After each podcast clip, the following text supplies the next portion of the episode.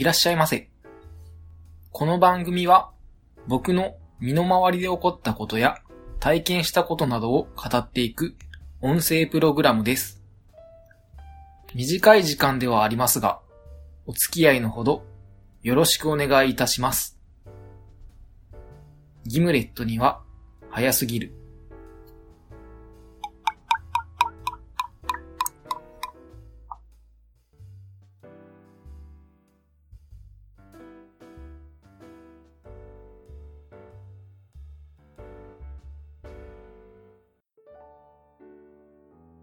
それでは始めていきましょう。今回はゆえさんよりオーダーをいただいています。ゆえさんからのオーダーは、こんにちは。いつも楽しく拝聴しております。質問です。最近、メキシコークを飲んで、コーラとお酒の組み合わせに興味が出てきています。ですが、私自身、コーラの甘すぎる味が少々苦手なので、なかなか挑戦できずにいます。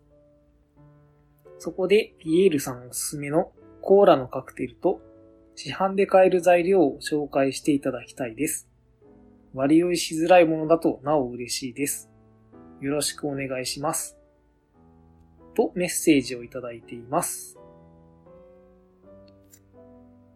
ゆえさん、ありがとうございます。ということなので早速紹介していきたいと思うんですが、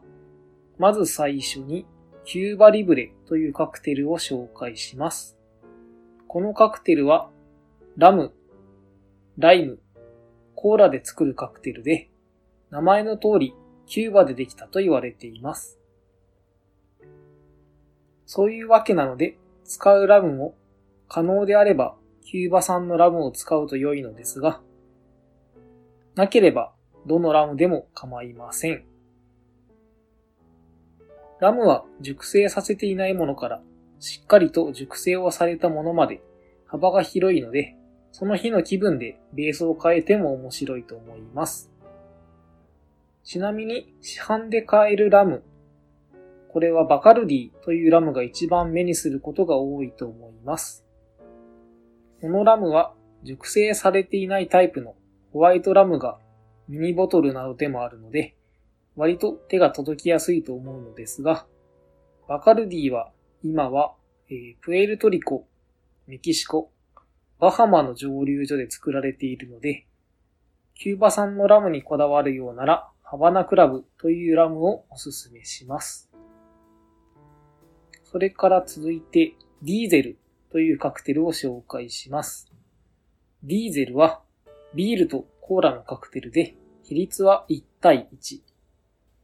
ちなみに、ビールに指定はありません。ということなので、広い意味では、トロイの木馬という黒ビールのスタウトという種類のビールとコーラを使うカクテルもディーゼルとなるんですが、このトロイの木馬はギネスビールの公式カクテルと言われています。とまあ、そのため、いろいろなビールで試してみて、好みの味を追求するのも面白いと思います。個人的には IPA など少し癖のあるビールの方がコーラには負けないと思うんですが、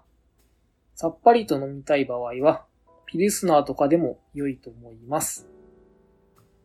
それから次にカリモーチョというカクテルを紹介します。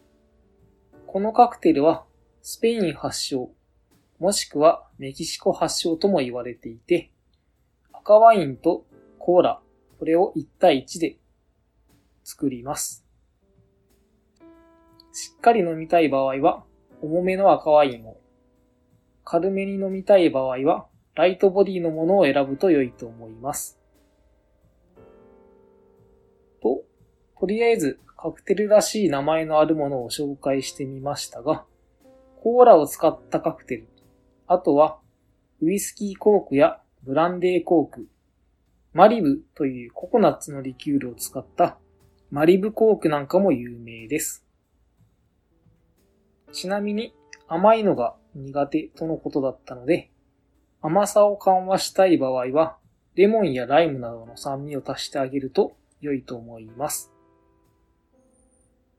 といった感じなんですが、ゆえさん、いかがでしょうか？